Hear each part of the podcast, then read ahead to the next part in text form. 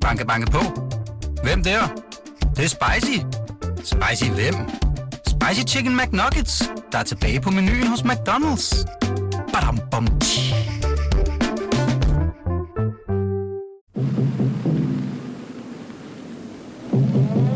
Tyske tropper har i nat overskrevet den danske grænse og har gjort landgang forskellige steder.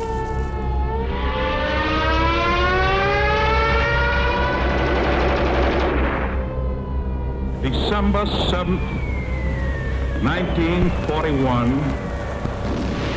a date which will live in infamy. We shall fight on the beaches. We shall fight on the landing grounds. We shall fight in the field. Wir werden Ziel um Ziel zäh beharrlich erreichen.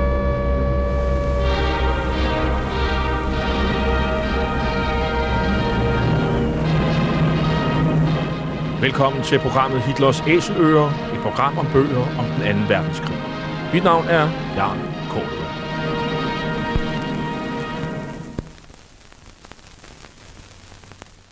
Den anden verdenskrig blev indledt den 1. september 1939 med det nazistiske Tysklands overfald på Polen. Der var tale om en racistisk erobringskrig, der kostede mellem 55 og 70 millioner mennesker livet, og hvor nazisterne systematisk myrdede jøder, romager, slaviske befolkningsgrupper, politiske modstandere og alle andre, der ikke passede ind i deres forestillinger om et ensartet folkefællesskab. Nazisterne de blev i årene efter krigen dømt ved krigsforbryderdomstolen i Nürnberg, og flere af deres organisationer, såsom nazistpartiet NSDAP, SS og Gestapo, ja, de blev stemplet som ulovlige forbryderorganisationer. I denne serie, som vi har valgt at kalde for Hitlers æsløer, præsenterer vi nogle af de mange bøger, som i disse år udkommer om den anden verdenskrig. Under påskud af, at jøderne i Danmark er de ansvarlige bagmænd for sabotagehandlingerne, meddeler tyskerne den 2. oktober 1943, at der fra tysk side er truffet forholdsregler til at udskille jøderne af det offentlige liv. Forholdsreglen viste sig at hedde Theresienstadt. For at neutralisere befolkningens reaktion kædes meddelelsen sammen med oplysningen om, at hjemsendelse af internerede danske soldater nu vil finde sted. Befolkningen er i vid udstrækning kommet tyskerne i forkøbet. Tusinder af jøder er bragt i sikkerhed, og hver døgn sejler skibe illegalt over sundet med flygtende jøder. Det lykkedes de tyske politisoldater med bistand af danske nazister at indfange ca. 450 jøder, som deporteres. Adskillige tusinde undslipper til Sverige.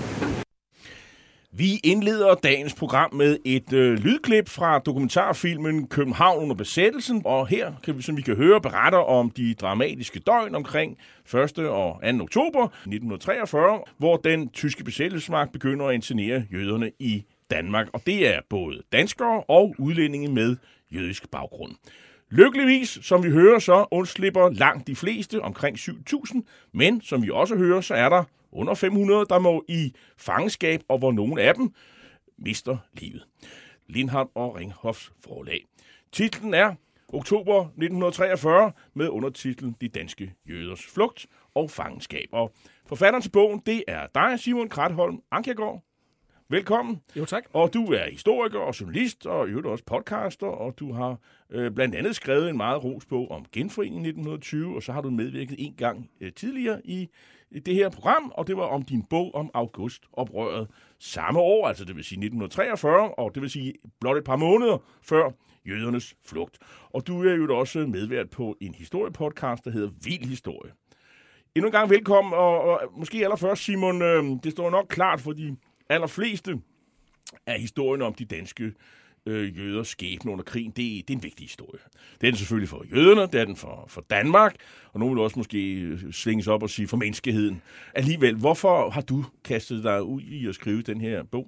Jamen, der er ingen tvivl om, at det her det er jo et af de mest, skils, et af de mest skilsættende fænomener i, i, i besættelseshistorien. Og ja, der er skrevet mange hyldemeter øh, af bøger omkring det her. De seneste brede værker ligger efterhånden nogle år tilbage, så jeg synes jo, der til enhver tid skal være et, et nyt øh, bredt værk på hylderne hos øh, i boghandlen og på bibliotekerne, øh, så kan man sige, at jeg kommer også med den måde, jeg formidler historien på. Øh, drama dokumentarisk. Øh, jeg prøver at fortælle historien på en anden måde. Hvis jeg skal klappe mig selv lidt på skulderen, så er det også et Gør forsøg på... det. Ja, det gør jeg. Det er også et forsøg på at få, få øh, måske yngre øh, historielæsere ind til at, for at læse om den her historie, fordi den er vigtigt. Det her, det, det her det er en af de vigtigste begivenheder under den tyske besættelse af Danmark, og den skal fortælles, den skal fortælles igen og igen og igen. Og så er der jo også sket det undervejs, man opdager nye kilder, der er arkiver, der bliver åbnet, dem fra, kigger vi i og snakker med, med, med, med, med nye kilder, og så gik det jo op for mig under researchen, at jeg synes, der var nogle øh, underbelyste sider af den her fortælling. Jeg synes, i nogle af de brede værker, der øh, taler man rigtig meget om at rette, vil jeg skynde mig at sige, og jeg vil gerne anerkende den imponerende indsats, danske medborgere ydede for at hjælpe så mange jøder på flugt, som de overhovedet kunne. Men, men i nogle brede værker er det blevet til redningen af de af jøderne og redningsaktionen og redningsmændene. Øh, og det har måske i visse fortællinger givet jøderne en lidt passiv rolle. Øh, og der har det været vigtigt for mig at skrive en mere aktiv handling ind hos jøderne. Det er trods alt dem, det handler om. Det er dem, der er på flugt. Det er dem, der skal træffe nogle ret voldsomme valg og fravalg øh, undervejs. Det er sådan det eneste underbelyste. Det ene underbelyste emne. Det andet er, at, at øh, nu er der heldigvis inden for de seneste år begyndt at komme en del forskningslitteratur også på de små 500, der ender i Theresienstadt, men deres stemme har også været svag i mange af de tidligere brede værker, så jeg vil rigtig, rigtig gerne give en stemme til de 470, der ender i Theresienstadt. Og man kunne måske tilføje, måske grund til, at jødernes stemme måske er faldet lidt i baggrund, det er jo simpelthen, fordi mange af dem, de, øh, de sagde ikke noget. Nej. Øh, de, det var simpelthen, de var for traumatiseret. Ja. Og det, det, det, så det var det er en, en del af forklaringen. Det er en, en meget, meget vigtig del af forklaringen, især når det handler om de øh, små 500, der ender i Theresienstadt, dem, der kommer hjem derfra, de overlevende derfra, de har ikke rigtig nogen stemme. Altså, de, de skal først selv til, til at finde ud af, hvad filen det er, der er sket øh, med dem dernede, de kommer hjem. Øh, jeg tror også, at nogle af dem har en følelse af, at, at dem, der ikke har været til Theresienstadt, kan ikke forstå, hvad det er, man har været igennem. Det er samstemmende for mange af de kilder, jeg har arbejdet med, der har været til Theresienstadt, at de først fortæller deres historie årtier senere. Og tæt på, at de øh, for, i, i, sent i livet, kan man Ja, sige. ja lige præcis. Lige præcis. Vi, vi skal jo starte et sted. Jøderne i Danmark, det, det er jo ikke det er jo ikke mange mennesker, og de har været i øh, landet, øh, ja, de først kommer og, for omkring 400 år siden, og, øh, og kan man sådan kort øh, oprise øh, jødernes historie indtil krigen begynder? Det kan man sagtens. Man kan sige, at der, der er i Danmark på det her tidspunkt et sted mellem 7.500 og 8.000 jøder i Danmark, og man kan inddele dem i tre overordnede kategorier. Langt den største kategori, det er det, man kan kalde de gamle dansk-jødiske slægter. Det er dem, som du også siger, hvor nogen har været i landet i siden 1600-tallet, da Christian den 4. inviterer jøderne til Danmark for første gang. Øh, Det er Metz-familier, det er Melchior-familien, det er Oppenheim-familien, altså familier, der kan... Henriques, ikke mindst? Enriques, øh, præcis. Øh, familier, der kan trække deres stamtræs rødder og grene langt, langt tilbage, flere generationer. Øh, og det, der er med den her del af, det jødiske, af den jødiske befolkning, det er, at de har været så længe i landet, at de bliver betragtet som og betragter sig selv som danske medborgere, og måske også i vid udstrækning danskere, før de er jøder. Det kommer til at spille en afgørende rolle, når vi kommer længere hen i fortællingen. Det er sådan den ene store gruppering. Så er der en anden gruppering, øh, noget mindre, men det er de jøder, der kommer til Danmark i starten af det 20. århundrede, særligt omkring øh, Første Verdenskrig. Det er østeuropæiske jøder på flugt fra nød, elendighed, sult, men også krig, konflikt og pogromer, altså jødeforfølgelser. Der kommer en, en, en gruppering der. Så typisk nogen, der kommer fra det, det gamle Tsar-Rusland, Ja, eller lige præcis. Hvide-Rusland, øh, Ukraine, øh, baltiske lande, Polen. Lige præcis, lige præcis. Øh, og det, der er særligt ved dem, det er, at de kommer med en mere ortodox praktisering af jødedom, og mange af dem kommer og, og taler nærmest kun jiddisch, og kommer med en meget, meget jiddisch kultur og jiddisch musik.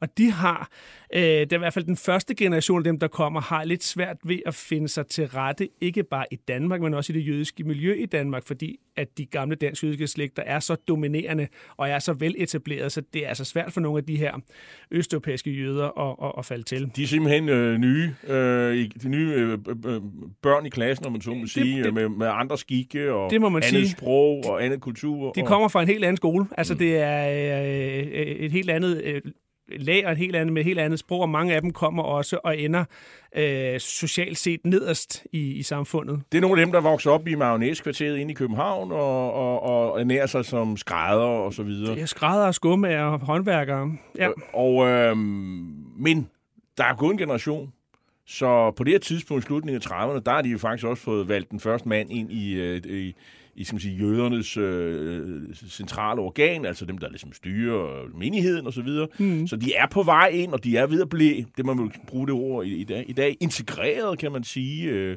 i den jødiske menighed, og altså der er simpelthen en ny generation, der kommer ind der.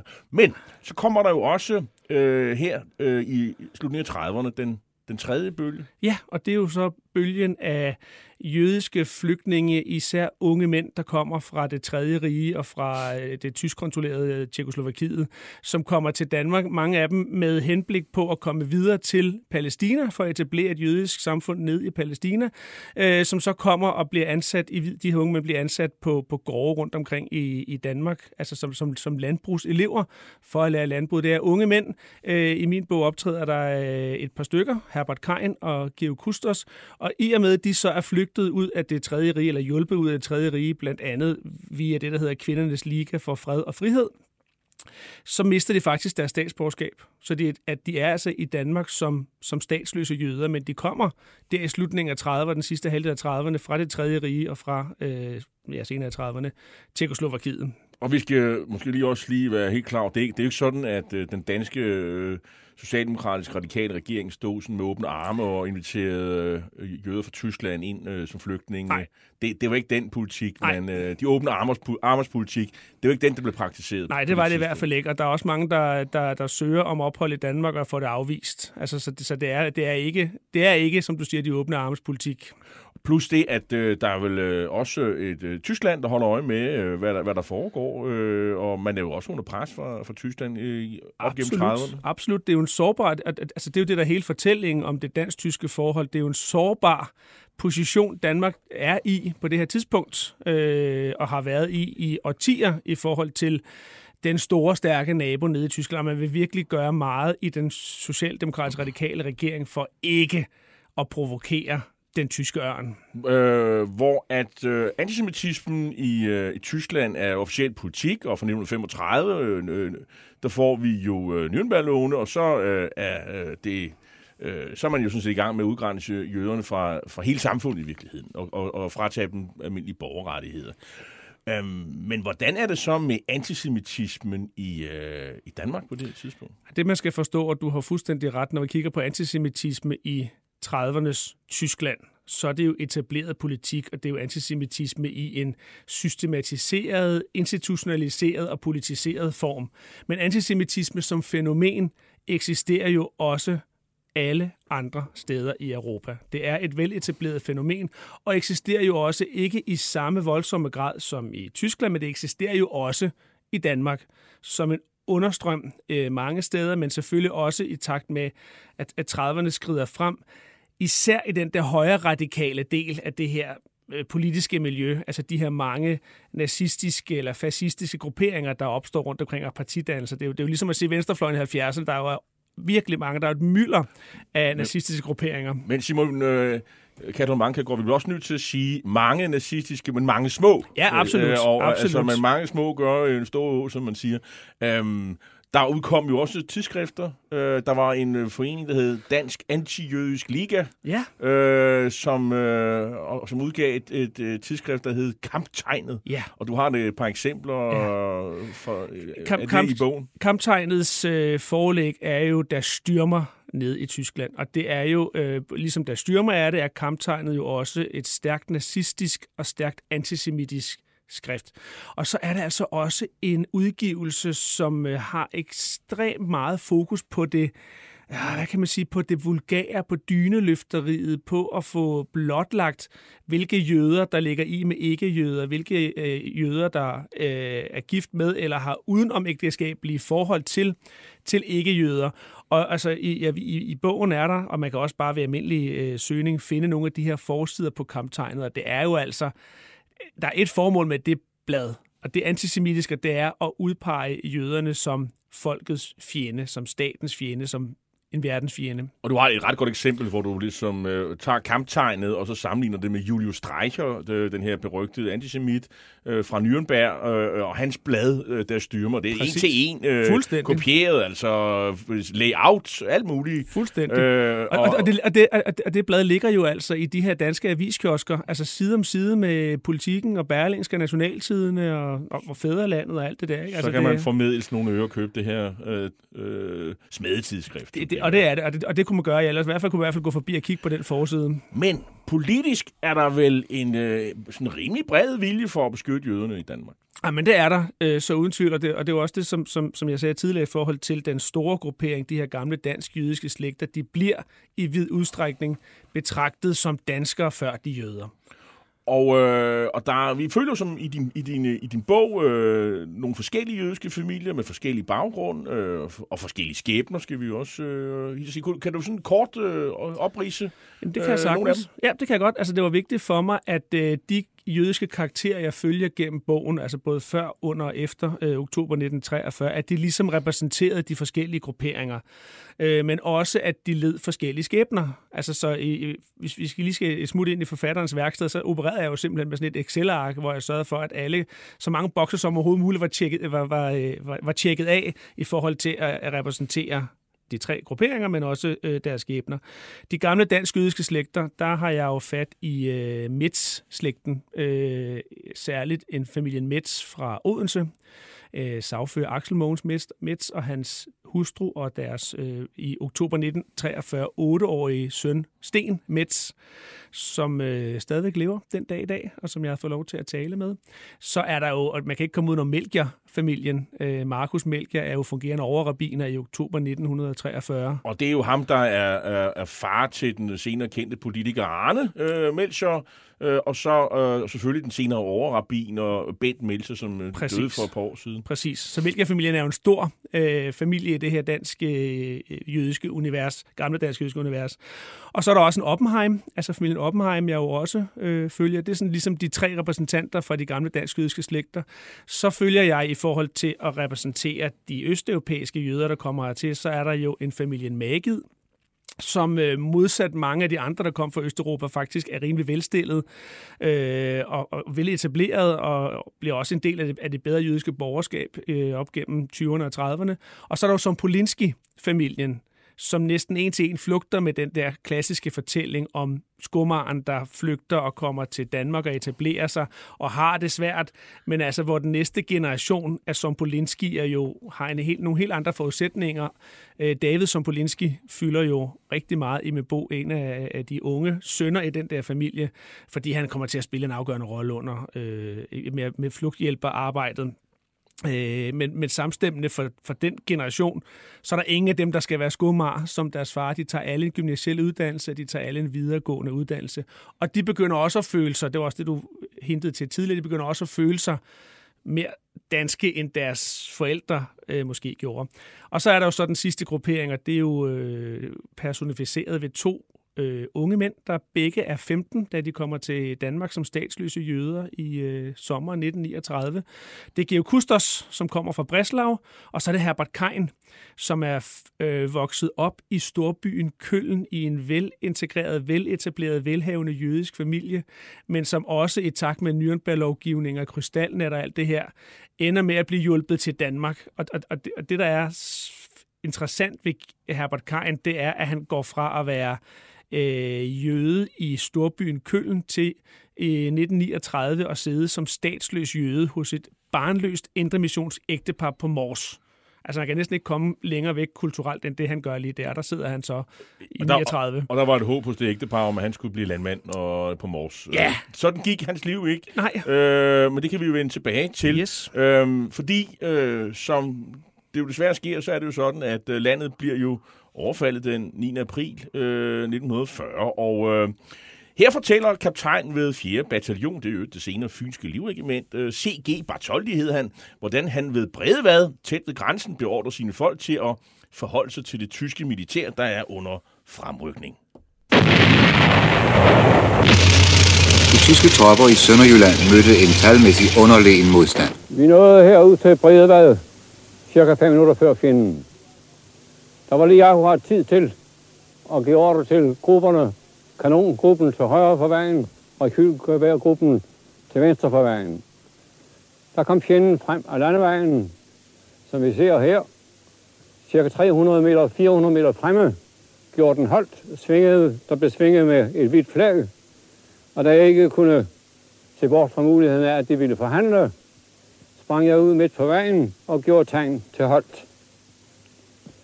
Samtidig sagde jeg til rekylgevær skytten, der lå her til højre, det var sergeant Løvgrens gruppe til maskingeværskytten, der lå her til højre. Maskinkanonskytten. Hvis vognen kører frem, skyder de først et varselskud. Fortsætter det med fuld sigte. Den her danske stilling, den endte med at ødelægge fire tyske panservogne, og to danske og et ukendt antal tyskere blev dræbt ved den her træfning. Og klippet er fra DR's arkiv, øh, og det er serien øh, Danmark under besættelsen, hvis man har lyst til at, at høre mere om, om det her. Øh, men øh, Danmark blev besat, og øh, der er jo en, ligesom en overenskomst mellem øh, den danske regering og besættelsesmagten sådan, i generelt, vil også omkring jøderne i landet. Ja. Hvad går den ud på? Jamen, øh, præcis også omkring jøderne i landet. Det er rigtigt at vi får den her samarbejdspolitik, den her samarbejdstilstand mellem øh, besætterne og de øh, besatte. Øh, og en del af, man kan sige, den danske regering kan også godt stille nogle krav den anden vej, når vi nu har den her samarbejdstilstand. Udover de her oplagte, som jo senere hen også bliver afgørende, vi vil ikke have indført dødestraf og alt det her, øh, så bliver der også lavet, der bliver en forståelse mellem Danmark og Tyskland i forhold til jøderne i Danmark. Øh, det bliver gjort klart for den tyske besættelsesmagt, at de her jøder, de er altså betragtet først og fremmest som danske medborgere, og derfor vil det virkelig skabe problemer for den tyske besættelsesmagt, hvis de begyndte at gå efter de her jøder. Så de bliver jo, så længe vi har den her samarbejdstilstand, i vid udstrækning fredet. Hvordan reagerer de danske jøder på, at landet nu er besat? Det er meget interessant, fordi øh, jeg sad og kiggede. Jeg har haft øh, stor gavn af det jødiske museum, der har været meget, meget hjælpsom. Øh, og blandt andet øh, lod de mig kigge i nogle af de jødiske publikationer, der udkommer over tid. Blandt andet det hedder Jødisk Familieblad. Og det lyder lidt se og men det er det altså ikke. Jødisk Familieblad, som ligesom forholder sig til øh, hvad sker der i det jødiske miljø, ikke bare i Danmark, men også i udlandet. Mm. Og jeg havde lyst til at se hvad diskuterer man egentlig i det jødiske miljø op gennem 30'erne, især slutningen af 30'erne? Der er jo klart, klart, der er en stor bekymring for, hvad det er, man, man oplever ned i det tredje rige og øh, på vegne af de tyske jøder og alt det der. Men fra april 1940 så er der ikke flere jødiske familieblade. Altså alt går ind, alt stopper øh, i april 1940, fordi jøderne, det mosaiske trosamfund, bliver selvfølgelig orienteret om, at der er den her forståelse mellem den tyske besættelsesmagt og Danmark og den danske regering. Og den rolle, jøderne skal spille i den sammenhæng, det er jo at holde sig under radaren. Simpelthen holde lav profil. Så alt, hvad der hedder jødiske radioværter, jødiske foredragsholdere, jødiske forfatter, jødiske skuespillere, skal simpelthen nærmest indstille deres arbejde, holde så lav profil som overhovedet muligt. Det, det er deres rolle i det her, det er deres, øh, man kan sige, den pris, de skal øh, give for at have den her tilstand. Øh, frem til 1943, de næste tre år, som er jo de roligste under besættelsen, der, der sker der sådan en... Øh, øh, langsomt en, en skærpelse i kravene fra den tyske besættelsesmagt øh, i forhold til den øh, jødiske befolkning. Eller gør der? Ja, i, altså ikke, ikke, ikke rigtigt. Altså man kan sige, det øh, som, som først øh, Cecil, Rante, øh, Cecil von Rante Fink, altså den, den første tyske rigsbefuldmægtige under besættelsen, og senere hen, og ham kommer vi i hvert fald tilbage til, den næste rigsbefuldmægtige, dr. Werner Best. Deres primære mandat, det er at sikre, samarbejds, at samarbejdstilstanden den fortsætter. Øh, så man kan sige, fra Berlin er der fra tid til anden henvendelser, også pres, til at få løst det, man kan kalde det jødiske spørgsmål i Danmark også. Der er ingen tvivl om, at i visse kredse i Berlin, måske særligt omkring en Himmler, en Goebbels, en, en Eichmann og Heydrich, der sidder i, i Reichssicherheitshauptamt, er et godt langt ord. RSHA. Ja, lige præcis. Øhm, har man det jo svært ved, at man i Danmark har den her lidt hvide plet i hele det her øh, jødeforfølgelses øh, spørgsmål. Og her er det jo så, at øh, hvor det er ligesom nogle andre øh, dele af det tyske maskineri, der styrer landene, øh, ikke mindst i Polen, så er det i, øh, i, i Danmark, øh, det der hedder Auswärtiges Amt, altså det tyske udenrigsministerium, det er ligesom deres øh, område. Det er ligesom dem, der styrer, øh, har, har, holder tømmerne i forhold til Danmark. Så det er sådan lidt anden, øh, man har en lidt anden ordning, i hvert fald i modsætning til Norge. Men Danmark har jo en fuldstændig unik øh, historie de første tre år af besættelsen. Altså, vi, vi, vi er, øh, det er helt unikt, at vi har den her samarbejdstilstand mellem øh, Tyskland og Danmark, fordi man, man opererer med det, man jo godt kan kalde suverænitetsillusionen eller suverænitetsfiktionen. Tyskerne er her det er i hvert fald det, de fortæller os. De er her kun for at garantere vores ydre sikkerhed, det vil sige, alt inden for landet er jo måske er, er i princippet en suveræn stat. Det er derfor, vi får lov til at beholde vores regering og vores rigsdag, vores her, vores flåde, vores politi og vores retssystem og alt det her. Og fordi vi har den her suverænitetsfiktion eller suverænitetsillusion, så er forholdet mellem Danmark og Tyskland styret af eller reguleret igennem de to udenrigsministerier, fordi det er to stater, der skal kommunikere med hinanden, og derfor hører Danmark under Ribbentrop og Auswärtiges Amt, hvor andre tysk kontrollerede lande jo hører under for eksempel Himmler eller SS og, og så lige. Men det er jo ikke fordi, de afsværdige sammen i Berlin øh, synes, at, at, at de danske jøder de har sådan en særstatus. Det, det er sådan mere på trods og siger, ja, det, det fungerer jo egentlig meget godt, så hvorfor lave ballade? Men en gang imellem, ja. så, så er det jo på dagsordenen. En gang imellem, så er det på dagsordenen, ja. Det er jo der, altså, så, så, så både fra uh, Reichssicherheitshavdamp, men også fra Auswärtiges Amt, altså fra Udenrigsministeriet, så kommer der jo henvendelser til først øh, Cecil von Rante Fink og sidenhen Dr. Werner Best om, altså i hvert fald lige orientere om, hvad sker der egentlig på det her jødiske spørgsmål? Hvor mange er der? Øh, hvilken rolle spiller de?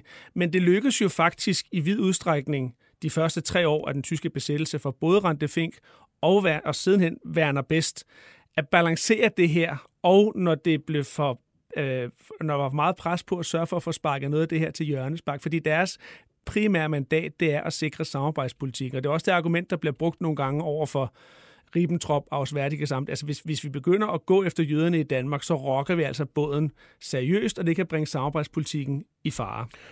Og øh, der er jo en sammenligning med, med, med Norges jøder, øh, fordi det er jo nogle andre mennesker, der ligesom styrer det deroppe. Og, øh, og det er jo også noget, danske jøder kan jagtage. De kan jo se, hvordan det går deres øh, trosfælder Øh, øh, det op. Øh, og det ender jo med, at øh, en langt større del af, af de, øh, de norske jøder øh, ender i koncentrationslejren, øh, og færre af dem når flygt. Ja. Altså, der, der, øh, man kan sige, at den, den jødiske befolkning i Norge er langt mindre end den jødiske befolkning i Danmark. Øh, I Norge har man haft rimelig strikse adgangskrav, øh, også og især for jøder op gennem historien. Så der bor omkring, er det lidt over 2.000 jøder øh, i Norge på det her tidspunkt. Men den tyske besættelse af Norge er jo markant anderledes, hvilket jo i sig selv er et argument forsamlingsregering i forhold til samarbejdspolitikken. Hvis vi ikke gør, som vi gør her i Danmark, så ender vi med det, man jo kalder, og så gyser man ved tanken, norske tilstanden. Altså op i Norge har besættelsen jo en helt anden karakter, den tyske besættelse en helt anden karakter. Quisling har fået magten. Øh, der sker et, i hvert fald et forsøg på en nazificering af den norske stat, og i oktober 1942, så går tyskerne jo også efter, altså med velvillig hjælp for det norske politi, efter jøderne i Norge. Nogle flygter, men altså er de øh, 800 et eller andet, som ender med at blive deporteret, er det jo kun nogle 30, der kommer hjem igen. Så, så skæbnen for de norske jøder er voldsom. Og via nogle af de jøder der fra Norge, der flygter, øh, begynder rygterne jo også at blande sig til det jødiske miljø i Danmark om, hvad det er for nogle forhold, de har levet under op i Norge, men også den skæbne, de så har lidt der i oktober 1942. Alligevel kan man sige, at de danske jøder de er forholdsvis trygge i de her år her. Øhm, øh, hvad, med, hvad med de jødiske flygtninge her i landet? Hvilken status har de? Altså for det første er de jo så, de, de, de er jo så, som jeg tidligere sagde, de er jo statsløse jøder i Danmark. Øh, og man kan sige, hvor, hvor øh, man kan sige, de danske jøder, og de jøder, der er blevet danske statsborgere, de østeuropæiske jøder for eksempel, føler sig forholdsvis trygge, så er det jo klart, de jøder, der kommer fra det tredje rige, fra Tjekoslovakiet, de kommer jo med en anden bagage. De har jo oplevet noget af det her, så de er selvfølgelig øh, noget mere utrygge, end det etablerede jødiske samfund er i Danmark. Så det, det er jo en helt anden... Altså for dem er det jo noget andet, og de, og, og de, og, altså, de tager til... Herbert Klein, Geo Kustos, kommer til Danmark i 1939, og otte måneder senere, så kommer Tyskland til Danmark. Altså, så kommer krigen til Danmark, så bliver Danmark besat af det Tyskland, de er flygtet Det er fra. blevet slået hjem i Lu- Ludo. Ja, det er lidt den følelse, de må sidde med. Og, og jeg tror ikke, de føler sig, og det ved jeg, de føler sig ikke nær så trygge og sikre i det her, som øh, de danske jøder. Så sker der jo noget øh, i øh, september 1942. Øhm, telegramkrisen. Det, øh, kongen har haft fødselsdag. Øh, det er jo øh, øh, Christian den 10. Og, øh, og Hitler han sender selvfølgelig et øh, lykønskningstelegram i den anledning. Og så øh, svarer kongen på en måde. Øh, ich spreche meinen besten Danken aus. Ja, ja, det er jo en måde at sige tak på, og det var ikke så helt så overstrømmende, som Hitler havde håbet på. Så han blev fornærmet, og, øh, og det får en betydning. Det er jo en, det er jo en bizarre krise. Det er jo en helt bizarre krise, fordi Hitler bliver provokeret af det kortfattede svar fra Christian den 10. Eller han bliver provokeret af andre, der fortæller ham, at de synes, det er et kortfattet svar. Jeg mener, at jeg har læst, at, at det var det svar, øh, Christian 10. gav til... Det var et standardsvar. Det var et standardsvar. Men, men, men, men Hitler synes, det er et arrogant svar, og, og kaster dermed forholdet mellem Danmark og Tyskland ud i den der største krise øh, i besættelsestidens øh, historie, indtil da øh, i hvert fald. Der skal andre boller på suppen. Og noget af det, der selvfølgelig sker, det er, at øh, der bliver skiftet lidt ud øh, i det tyske persongalleri. Vi får en Hermann von Hanniken til Danmark som øverstkommanderende for de tyske styrker, og så får vi jo Werner Best øh, til landet som ny rigsbefuldmægtighed. Rente Fink, han bliver sat fra bestilling og sendt tilbage til Berlin. Og man kan sige, det, det der sker der i sensommeren 1942, det, altså det er jo, det er jo et, et, et skælv, der rokker lidt ved den her samarbejdspolitiske tilstand. Men den ender med at finde sig selv igen. Så der er ingen tvivl om, at da krisen stod på, og de nye folk kommer til, har der også i det mosaiske trosamfund og i det jødiske miljø været en, en, en opmærksomhed på, hvad det var, der kunne ske nu, om, om, om, om deres situation nu blev ændret, men den er den jo ikke med at gøre. Man kan sige, det, det, det vigtigste, der sker, det er, at bedst han kommer til. Og han kommer til og, øh, i november 42. Hvad, hvad er hans sådan, øh, tilgang til samarbejdspolitikken? Han, han er vel en, der, en, der omfavner den. Øh, han ændrer vel ikke grundlæggende ved den. Øh, men øh, han er jo nazist. Ja. Og han, øh, han har ikke sådan et, et, et syn på jøderne, som afviger meget fra alle de andre nazister, vi kender til.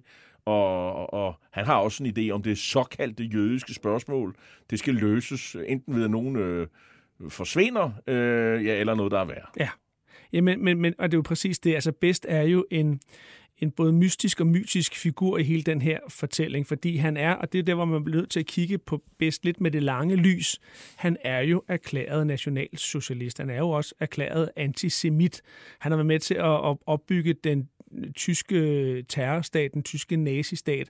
Han har været i Polen, han har været i Frankrig og været med til at initiere øh, jødeaktioner og jødeforfølgelser, men da han så kommer til Danmark som rigsbefuldmægtiget, så har han et klart mandat med sig fra sin arbejdsgiver i Auswärtige Samt i Wilhelmstrasse i Berlin, det er at få den her samarbejdstilstand tilbage på skinner. Altså sørge for at få reetableret forholdet mellem Danmark og Tyskland oven på telegramkrisen. Så han er jo ikke en, en person, der sådan ændrer grundlæggende ved, det der, øh, ved de forhold, der er.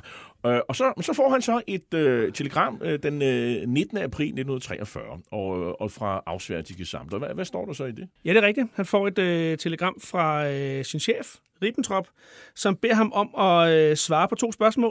I hvilken udstrækning øh, indtager jøderne nøglestillinger i Danmark, og i hvilken udstrækning udøver de indflydelse? Øh, og det her gælder det også i forhold til handlen med Tyskland. Den er meget, meget veletableret, øh, og for Tyskland vigtig handel med Tyskland. Og var det muligt at henvende sig til Skavenius-regeringen med, med krav med hensyn til jødespørgsmålet? Det, det, det er jo den, det er de to spørgsmål, øh, bedst han øh, får. Og her har vi jo et klart eksempel på, hvordan øh, bedst han skal navigere i det her. På den ene side skal han sørge for, at samarbejdstilstanden den kører, men på den anden side, så er der jo det her jødespørgsmål, som der fra tid til anden bliver spurgt til. Øh, og der er hans svar jo, at han øh, jo ikke synes, altså hvis han kigger på det jødiske miljø som sådan, så synes han ikke, at, det, øh, at deres indflydelse er særlig stor. Der er selvfølgelig der er en sag med en, øh, en, en jødisk direktør for Standard Electric, som øh, måske, måske ikke skal sættes fra bestilling, men igen, det ender jo med, at hensynet til handle med Tyskland bliver sat højere end det jødiske spørgsmål. Så der sker ikke rigtig mere i den der øh, sag. Og han finder det ikke opportunt at begynde at snakke med Skavenius regeringen omkring det jødiske spørgsmål. Så det vil sige, han, han mærker en lille smule ånden i nakken, men øh, på det her tidspunkt, så bliver det igen, det er det er politik i, i nazistaten, øh, hvor man ligesom skal øh, svare hvad der bliver, på, på, det, der bliver spurgt om, men man skal helt ikke gøre for meget. Og, men alligevel, så sker der jo også det, at han, øh, han vil gerne have sit eget magtapparat, øh, fordi han har sådan en rivalisering kørende med, med, med von Hanneken, der ligesom styrer de militære styrker i, i, i, øh, i riget her i, i Danmark. Så han vil have nogle øh, egne politisoldater. Hvorfor vil han det, øh, og hvad skal han i øvrigt bruge dem til? Altså, den officielle begrundelse er jo, at han har brug, altså, han har brug for nogle politisoldater, der står direkte under hans kommando, blandt andet til at beskytte nogle af de virksomheder, der arbejder for tyskerne, eller hvor handel med tyskerne går igennem der. Det er sådan lidt en officiel begrundelse. Men, men du rammer jo spot on i forhold til den øh, rivalisering, der jo er med Hermann von Hanniken. Der er jo ingen af de to, der er øh, overordnet den anden. De er jo sidestillet. Altså, her, von Hanniken han har ansvaret for de militære styrker, i, altså for værnemagtens styrker i landet og deres sikkerhed. Og bedst, han er jo diplomaten, han er politiker, han skal sørge for, at den her samarbejdspolitik, den kører. Så de er jo, de er jo øh, rivaler på det her tidspunkt, og bedst, han har brug for nogle folk direkte under sin kommando i forhold til den her rivalisering med Hermann von Hanningen. Og, og det er jo ikke, fordi der er sådan pors meget ballade på det her tidspunkt. Det kommer i løbet af sommeren. Jo, jo, men, men, men, men man kan sige, at sabotagen er også stigende undervejs her i løbet af foråret 1943. Og, og det er jo klart, altså der sker jo også det i løbet af første halvår af 1943, at det bliver jo klart for alle og enhver, altså på begge sider af fronten over hele verden, at Tyskland jo ikke kan vinde den her krig. Vi er efter Stalingrad. Vi er efter Stalingrad, og, og, vi er efter og, tabet af Nordafrika, vi er efter Goebbels øh, sportspalast-tale, jeg mener den 18. februar, hvor han jo snakker om den totale krig, endnu mere radikal og endnu mere total, end man kunne forestille sig. Der, der, der, der, der sker voldsomme ting Og de allierede er på vej øh, på, øh, til at indtage Sicilien. Præcis. Så bedst begynder jo også her at kigge lidt på, hvad, hvad, hvad ligger der ude i horisonten? Altså helt konkret med, med et, et mellemlangt lys. Hvad sker der her i Danmark det næste stykke tid? Han skal også have noget til at... Altså, han har brug for folk, han kan bruge. Og så får han øh, Tjolm-politibataljonen. Ja. Hvad, hvad, hvad er det for nogle folk? Jamen, det er, jo, øh, det er jo politisoldater, der har været indsat ved, ved Tjolm syd for Leningrad, som har været med, altså der har været voldsomme kampe mellem tyske og russiske styrker der, det her det er jo en folkedrabsenhed. Så det er altså hærdede frontsoldater og hærdede folkedrabsfolk. Så Einsatzkommandos? Ja, ja. Det er nogle rimelig rå typer, okay. øh, den bataljon, der bliver så det, sendt til. Så det vil sige, det er folk, der ikke, når de arbejder, så har de taget fløjlsalskerne af? Det må man sige. Okay. Det må man sige. Så, sker, så, så kommer augustoprøret, og der kan vi jo så henvise til øh, et tidligere afsnit i Hitlers Æsler, for ligesom at finde ud af, hvad det er, fordi det gør vi ikke så meget ud af i dag. Øhm, men sabotagen stiger, og, og det ender jo med, at samarbejdsregeringen øh, går af. Øhm, og at man i øvrigt overfalder danskernes øh, kaserner og så videre, og internerer politi, øh, ja ikke politifolk, men øh, militærfolk. Øhm, for inden da, øh, og der er ballade i august i, i, i Danmark, så bliver øh, Werner Best indkaldt til et møde med Hitler i øh, Wolfsganse, altså Ulveskansen i Østpreussen. Øh, og og, og der, der hænger han sådan lidt i... Øh, skal man sige, han, han hænger sådan lidt til tørre et par dage, øh, fordi han skal jo have mødeføreren Kommer han til at møde føreren? Nej, det gør han ikke. Altså, da, øh, vi har jo Ulveskansen, uden jeg skal fortabe mig i detaljerne, så er der jo sådan, øh, det er jo koncentriske cirkler, det er opdelt efter, og han sidder jo konstant ud i det, der hedder spærrekreis dreje, og hænger til tørre. Han møder på intet tidspunkt fra den 24. til den 27. august, hvor han er i Ulveskansen, møder han på intet tidspunkt føreren selv. Og det vil han rigtig, rigtig gerne. Han vil rigtig gerne ind og snakke med føreren i Spærkreis 1. Ja, det er jo, der er godt nok en, en, en flyveplads tæt på og så videre. Det er jo alligevel en rejse, ikke? Jo. Øh, og, og så hvorfor vil Hitler ikke mødes med ham? Jamen, det, han, har andre, han har andre ja, vigtige gørmål, eller hvad? Han har helt sikkert også andre gørmål, men jeg tror også, det er et statement over for... Altså, Hitler er jo træt af den situation, han pludselig er blevet klar over er i Danmark. Hele den her måned, augustoprørsmåneden, har jo været voldsom. Han har fået historier om, hvordan tyske øh, officerer er blevet overfaldet af den danske pøbel, det danske folkemængde, øh, og, og, og det kan ikke blive ved med at gå. Og så tror jeg, altså, så der er et statement i, at han, han har jo set sig sur på Best, fordi Best har jo misforvaltet den her samarbejdspolitiske tilstand. Og det, der er i, i hans ophold her fra den 24. til den 27. det er, Ribbentrop jo er forbindelsesledet mellem de her to. Ribbentrop, han pendulerer jo mellem Spærrekreis Dreje og Spærrekreis 1. Øh, og Best forsøger hele tiden at, at, at få øh, foretræde for Hitler, og bedst øh, Ribbentrop kommer tilbage og fortæller, at Hitler vil ikke mødes med dig. Hvad er det, hvad er det Hitler vil? Jamen, det prøver jeg at finde ud af, siger Ribbentrop. Og så kommer han jo så til sidst tilbage med det her famøse ultimatum, som bedst skal tage med sig tilbage til den danske regering. Et ultimatum, der jo blandt andet indeholder en altså, krav om indførelse af dødstraf for forbrydelser mod den tyske værnemagt, og det er præcis en af dealbreakerne fra etablering af samarbejdspolitikken i starten af, af den tyske besættelse. Regeringen går af 29. august 1943. Øh, tyskerne har i realiteten taget hele magten i Danmark, og flere prominente danskere blev interneret ved den her lejlighed. Blandt andet øh, overrabiner Max Fridiger og øh, C.B. Enriquez, der ligesom er formand for det, det, det, det, det mosaiske trosamfund, det der i dag hedder det jødiske samfund i Danmark. Øhm, 31. august 1943, der sker der noget interessant i forhold til det jødiske samfund, fordi der er en ratje. Øh, om det er tysk, det, det må vi regne med, det er, men det er i hvert fald ikke sådan en officiel tysk ratje mod et sagførerkontor i Nybrogade i Københavns Indre By.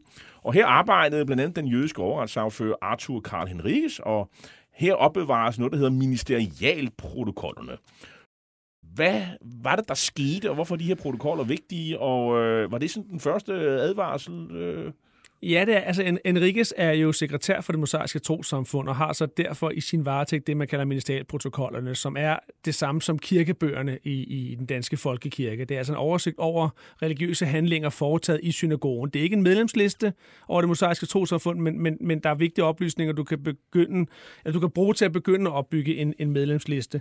Og det, der sker tirsdag den 31. august om formiddagen, vi altså få dage efter, at samarbejdspolitikken er brudt sammen, i hvert fald den politiske del del af den. Regeringen er trådt tilbage, der er indført militær undtagelsestilstand.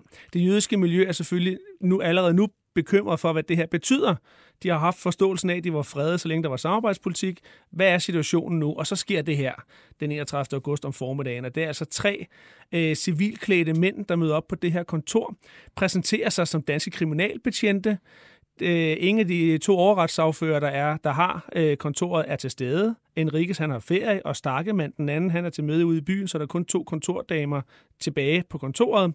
Og de tror ikke rigtigt på den fortælling om, at de er kriminalbetjente. Dels fordi de har ikke rigtig nogen skilte øh, til at legitimere sig med, og en af dem taler til synligheden kun tysk. Det synes de heller ikke virker rimeligt, at virker så... så øh, øh, tror jeg det. Ja, det er lige præcis. Øh, og det viser sig også da den ene kontordame tager telefonen for at ringe ud til Starkemand og får slået telefonen ud af hånden på sig selv, og de trækker pistolen, det her det er jo en ratcha, det er et røveri af de her ministerialprotokoller. Og de to kvinder viser jo frem til pengeskabet, det står åbent, ministerialprotokollerne forsvinder med de her tre mænd, og da kvinderne kommer tilbage til forkontoret, så er alle telefonledninger kappet over. Det her, det er altså allerede nu et par dage efter undtagelsestilstand og samarbejdspolitikkens sammenbrud, så sker det her. Og det er klart, det giver nogle skælv i det jødiske samfund. Og så er det jo, at øh, Nils Svendingsen, som er departementschef i øh, Udenrigsministeriet, og ligesom ham, der er den øverste ansvarlige, fordi politikerne de er væk, øh, og så er det ligesom ham, der på, på vegne af det her departementschefstyre, vi får ind, frem til befrielsen, det er ham, der har kontakten til, til Werner Best. Øh, de rider sammen, blandt andet op i dyrehaven og andre ting. Men øh, så, så det er jo ham, de går til. Ja. Og øh, hvad, hvad siger Svendingsen til det jødiske samfund? Jamen, nu er I oprørt. Ja, men, men Svendingsen øh, siger, at jeg, jeg øh, tager jo straks over på Dagmarhus, og så tager jeg en snak med Bester. og det gør han jo allerede den 31. Øh, august om eftermiddagen, så har han et, et, et sent eftermiddagsmøde med Dr. Werner Best, hvor han siger, at i lyset af alt det, der er sket hen over weekenden, så har vi et jødisk miljø, der er nervøse og bekymrede, og nu er der sket det her. Og Best han slår ud med armene, som var han italiensk fodboldspiller, og siger, at han har ikke noget med det her at gøre overhovedet. Han ved ikke helt, hvad det er for noget.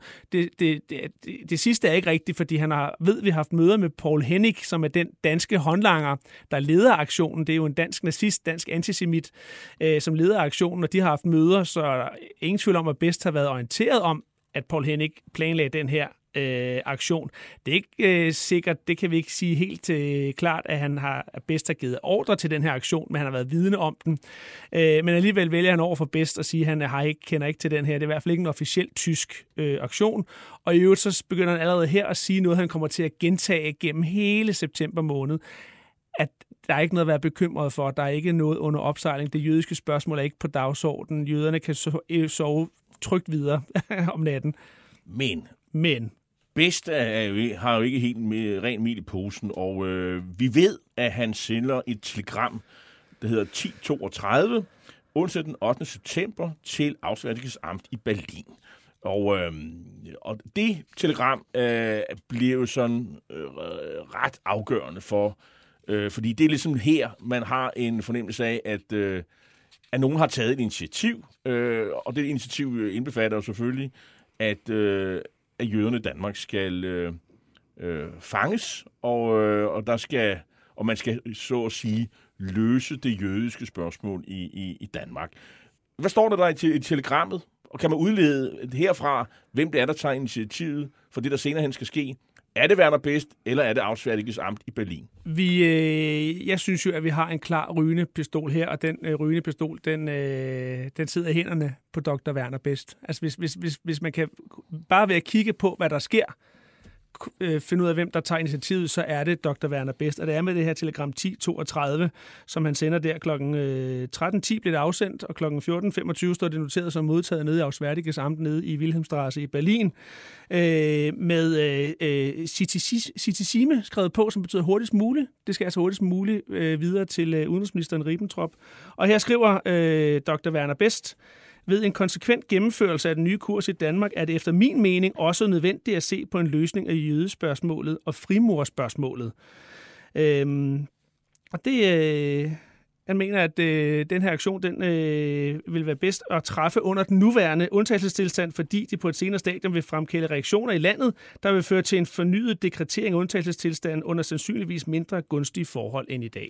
Og så beder han om at få politisoldater, endnu yes. flere, og et skib for at kunne intonere og transportere de her jøder. Og, og man kunne godt få den tanke, Simon øh, Kratholm Ankergaard, at her har vi bedst, der ikke ligefrem er krigshuset hos Adolf Hitler, og, øh, og nu skal han vise lidt handlekraft. Ja. Øh, han skal ligesom tilbage i sadlen vise, at det er ham, der styrer tingene, og, og nu kan han ligesom øh, score et par point øh, nede i øh, nazistaten. Er det det, vi skal forestille os? Det er også det, vi skal forestille os. Altså, jeg, jeg øh, mener jo, at man bliver nødt til at kigge på bedst både med det korte og det lange lys, hvad det her angår. Det korte lys er jo, at han er i en skrøbelig position. Det kan godt være Ribbentrop, og det gør Ribbentrop ret hurtigt efter samarbejdspolitikens sammenbrud, så giver han faktisk øh, Dr. Werner Best en jobgaranti. Werner Best er jo og med rette tror jeg også bekymret for, hvad det her betyder. Samarbejdspolitikens sammenbrud bliver han nu øh, sat fra bestilling som rigsbefuldmægtig i Danmark. Og hvad betyder det så? Man har jo set andre topfolk forskellige steder, som jo så blev sat fra bestillinger endte, øh, enten i korsetlejr eller ved Østfronten, og begge dele er jo lige voldsomme og lige øh, slemme, kan man sige. Så han er bekymret for sin egen position. Øh, men får en jobgaranti, kan fortsætte at arbejde, og det arbejde er blandt andet at etablere den her nye samarbejdstilstand, som du også siger med, med departementcheferne og, og etablering af departementchefstyret. Men det her det er jo en måde, hvor han kan vise over for Berlin, altså score nogle point ved at vise noget handlekraft. Det er sådan det, det korte lys. Det lange lys er jo også at kigge på, det har jeg også været inde på tidligere, at kigge på, hvad bedst er for en karakter. Han er altså nazist, han er antisemit, han har ikke noget blødt hjerte for jøderne. Så skinnerne er lagt for, at, og det er bedst at tage øh, øh, initiativet for, at, at øh, de danske jøder skal øh, interneres og øh, ultimativt slås ihjel i virkeligheden. Og, øh, og så er det, dobbeltspillet kommer ind. Ja. Og det er jo meget fascinerende, fordi han øh, betror sig åbenbart øh, blandt andet til Geo Ferdinand Dugwitz, øh, som øh, deler hans synspunkt omkring samarbejdspolitikken, og ikke synes, at det her med øh, en jødeaktion er nogen særlig god idé. Og, øh, og den her Dugwitz øh, får en, en, en hovedrolle herfra. Ja, det gør han. Altså Dugwitz er også erklæret nationalsocialist, kommer med i det tyske nazistparti på samme tidspunkt, som øh, bedst gør, altså lang tid før nazister, nazisterne tager magten i 1933. Øh, men han har også arbejdet mange år i Danmark, og han har lært at elske Danmark. Taler dansk. Han taler dansk. Han, han øh, går så langt som til nogle gange at kalde Danmark det land, han har valgt, øh, hvor Tyskland er det land, han er født i. Øh, og så er han, som bedst jo også er, en varm fortaler for samarbejdspolitikken.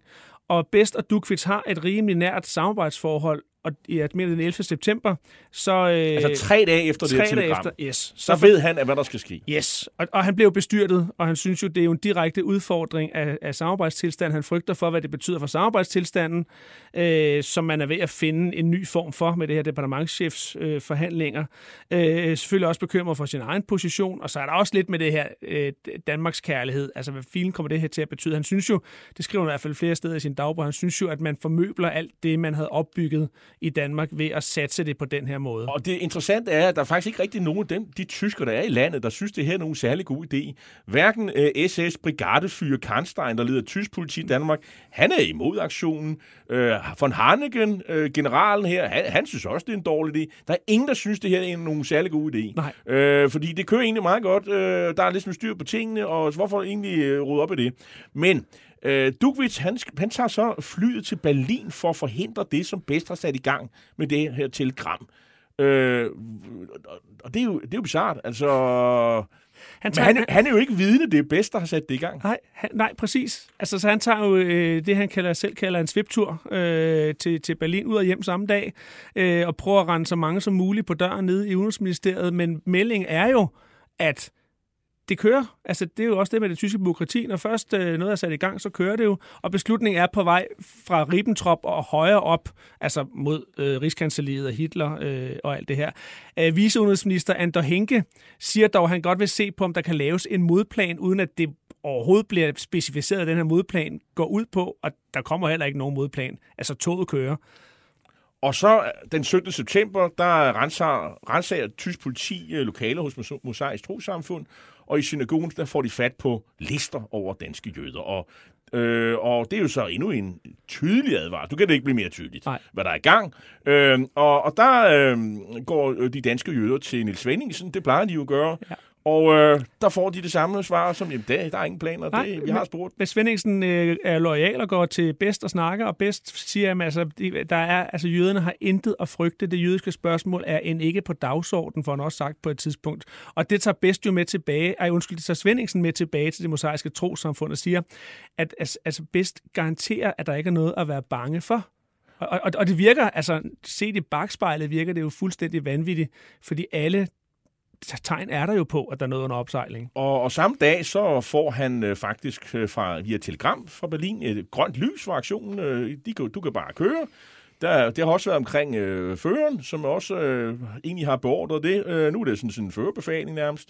Øh, og, øh, og der er også øh, truffet øh, aftale om, hvordan øh, jøderne de skal transporteres, øh, og hvordan skal det foregå? Jamen, det, og det er også det, der er en del af fortællingen også om bedst, det er, at altså, mens han jo så snakker med øh, Dugwitz, og mens han måske bliver sådan lidt, måske skal vi gøre et eller andet for, at, at jøderne bliver advaret om det her, så er han jo i gang med at planlægge en aktion, med det klare formål at tage så mange som muligt. Han har rekvireret et øh, godstog, der skal stå klar op i Aalborg og køre ned igennem Jylland og samle øh, til fangetagende jøder op ned igennem Jylland. Og vi skal lige sige, der er ikke så mange jøder i Jylland. Nej, det er De ikke fleste som... af dem er i København. Absolut. Men, men, men det her tog, det er jo, der øh, består af et lokomotiv og en passagervogn til det tyske mandskab, og så kreaturvogne for resten. Altså igen, her bliver det jo skrevet ind i den store jødeforfølgelse, den store holocaust-fortælling. Så rekvirerer han jo og, ikke... Og en, og en kreaturvogn, det vil sige, øh, det, det er en vogn, hvor der er ikke, der er ikke nogen sædeplads. Nej. Det, så man står bare det er jo det, du tøn. bruger til at transportere kreaturer ja, med. ja. Det er navnet. Altså, så, så, og det er, jo den, altså, det er jo også der, vi får billederne af, at, at alt det grimme, vi har set med, med jødeforfølgelser øh, i hele Europa på det her tidspunkt. Han rekvirerer også øh, ikke bare et, men han har tre skibe liggende øh, ude i, øh, i Københavns Havn. Ja, for de ligger der allerede i Ja, Øh, og, og, og, og, de, og meningen er jo, at de skal tage rigtig mange jødiske fanger med fra København, fordi langt, langt, langt de fleste jøder bor her i København og Københavns øh, område. Og så har han jo også sendt øh, ønskelister til, øh, til Berlin med antal af politisoldater, han gerne vil have op, og det er jo flere hundrede. Og øh, 23. september, der er der den endelige formelle beslutning. Øh, der kommer et notat fra, fra Ribbentrop, øh, og, men Best han begynder allerede nu at sådan forudse urolighed og generalstræk. Øh, så nu begynder han sådan at trække den lidt i en anden, øh, øh, i en anden vej, kan man sige. Og, og, og, og så begynder han sådan at diskutere, om kunne man så øh, forsøge at imødegå det her ballade, der nu kommer med, og løslade nogle af de internerede danskere i uniform, som ja. man jo har gået rundt. Ja. Altså, den, den, den store frygt er jo, at nu har vi lige haft august 1943, voldsomme uroligheder i provinsen. Han frygter jo, at, at vi kan få nye og måske voldsomme uroligheder, og så bliver den her samarbejdstilstand jo for alvor øh, udfordret. Og så er det, at han prøver at lave den her balance, eller den her noget for noget. Vi går efter jøderne, men så frigiver vi øh, de Ja. danske soldater. Og, og, og det er sådan et håb om, at, at så vil den danske befolkning sige, om det, det, er det jo sådan, får vi lidt den anden vej. Og det kommer også til at ske, kan man Ja, sige, det gør øh, det. det her. Øh, 21. september, Dukvits, han øh, advarer en svensk diplomat i København, øh, og, og øvrigt senere den svenske statsmand. Han er helt oppe i Stockholm. Ja. Øh, hvor- Hvorfor gør han det? Jamen altså, fordi der er jo ingen tvivl om, at øh, når vi nærmer os aktionen, øh, den, den er på vej, den er, øh, den er godkendt, den er øh, under øh, forberedelse og senere hen eksekvering, så er der ingen tvivl om, at Sverige kommer til at spille en absolut nøglerolle som det neutrale, frie land, der ligger lige ved siden af. Så det, altså man, Dukvits har brug for at orientere svenskerne om, hvad det er, han ved, øh, så svenskerne er klar over, hvad det er, der måske kommer, at der kan komme tusindvis af danske, jødiske øh, flygtninge. Og det, der også er med Sverige på det her tidspunkt, det er, at de er jo i gang med et kæmpestort 180-graders kursskifte i forhold til deres forhold til Tyskland. De har jo givet lov til tidligere i krigen, at tyskerne kunne transportere både mandskab og øh, materiel igennem Sverige. Her øh, i efteråret 1943 nok inspireret af krigens gang, øh, vælger de jo så at sige, at øh, så forbyder de jo tyskerne passage gennem Sverige. 28. september 43 kommer der en ordre fra Ribbentrop i Berlin om, at nu skal aktionen gå i gang, og begrundelsen for det, øh, det er, det er, det er jernbanesabotagen. Det er, nu, nu, nu, nu vil vi ikke finde os i det mere, nu skal der ske noget.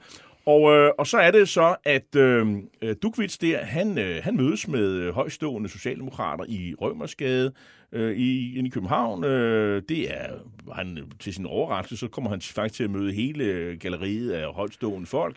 Altså Wilhelm Buhl, øh, finansminister Alsing Andersen, Hans Hedtoften, senere statsminister, H.C. Hansen, også tidligere øh, senere statsminister. Og han advarer dem om, hvad der er i vente. Hvorfor gør han det? Jamen det er jo ud fra en, altså, og det er jo igen, vi historikere diskuterer jo også motiver i det her, også fordi kilderne er ikke entydige.